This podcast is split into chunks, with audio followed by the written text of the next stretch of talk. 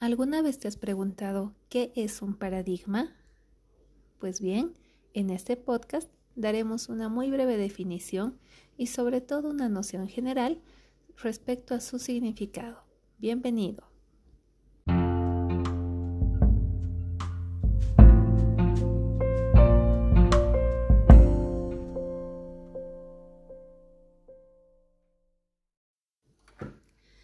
¿Qué es un paradigma?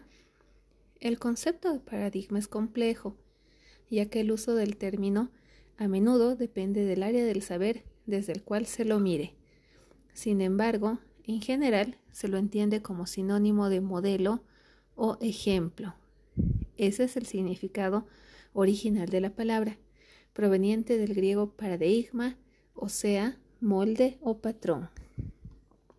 En general, hablar de un paradigma es hablar de algo ejemplar, o sea, de algo característico de una visión o perspectiva, o bien algo que resume un sistema de pensamiento o de hacer las cosas. Entonces, un paradigma es un modelo. Es por ello que se suele hablar de paradigmas filosóficos, matemáticos, políticos, sociales, etc.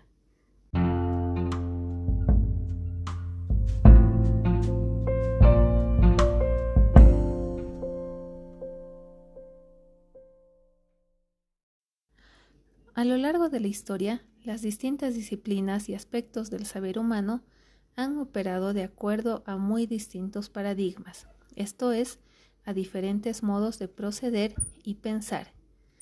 Pero a medida que nuevos descubrimientos o desarrollos fueron posibles, la capacidad humana para el razonamiento permitió demoler viejas estructuras y edificar unas nuevas, lo cual se traduce en un cambio de paradigma como veremos más adelante.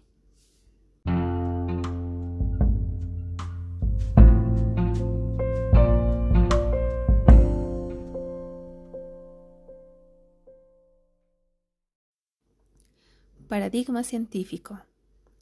El uso contemporáneo del término paradigma se empleó por primera vez a propósito de las ciencias y es fruto del pensamiento de Thomas Kuhn un físico, historiador de la ciencia y filósofo estadounidense a partir de 1960.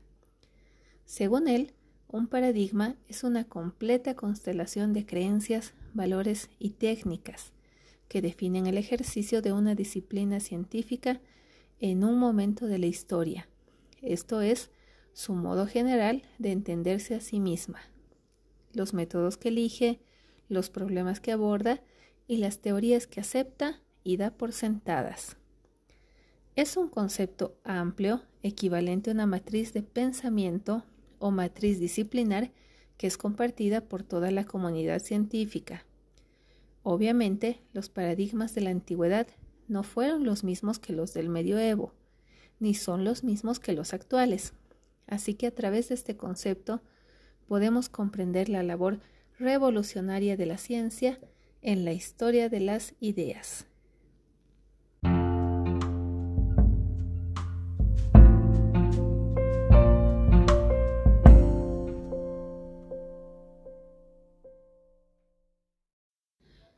Paradigmas de la investigación social.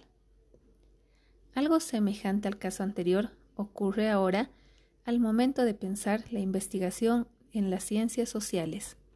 Es decir, el hecho de investigar puede entenderse y ponerse en práctica de acuerdo a, fundamentalmente, dos modelos diferentes, que son paradigma cuantitativo y paradigma cualitativo. A continuación, explicaremos cada uno de ellos. 1. Paradigma cuantitativo. La investigación social, definida bajo estándares cuantitativos, aspira a construir un conocimiento lo más objetivo posible, que no toma en cuenta las subjetividades de los actores involucrados, sino que se apoya en técnicas estadísticas, análisis de datos secundarios y otras herramientas que le permitan comprender la conducta humana a partir de sus tendencias, realizando generalizaciones sustentadas en datos empíricos. Número 2 paradigma cualitativo. En cambio, este otro paradigma centra su atención en la comprensión de los significados sociales, o sea, de lo que la manera en que la gente piensa sobre las distintas realidades sociales. Para ello, prefieren las herramientas basadas en el análisis del discurso, la creatividad social o las historias de vida, dado que lo importante es comprender cómo las subjetividades determinan el comportamiento social.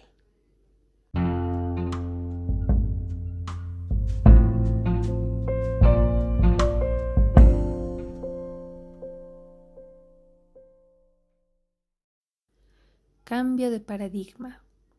Según la visión antes explicada de Kuhn, los cambios de paradigma se producen cuando un modelo fracasa en su labor de interpretar determinados aspectos de la realidad.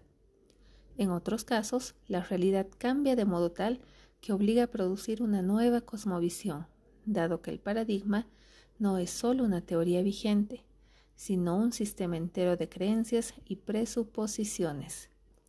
Kuhn denominó revoluciones científicas a los cambios de paradigma. De allí, la expresión cambio de paradigmas se tomó en el lenguaje popular para referirse a un cambio de perspectivas, de métodos, de modelos o de tendencias a gran escala, aplicables a cualquier otra área del saber o de la experiencia humana.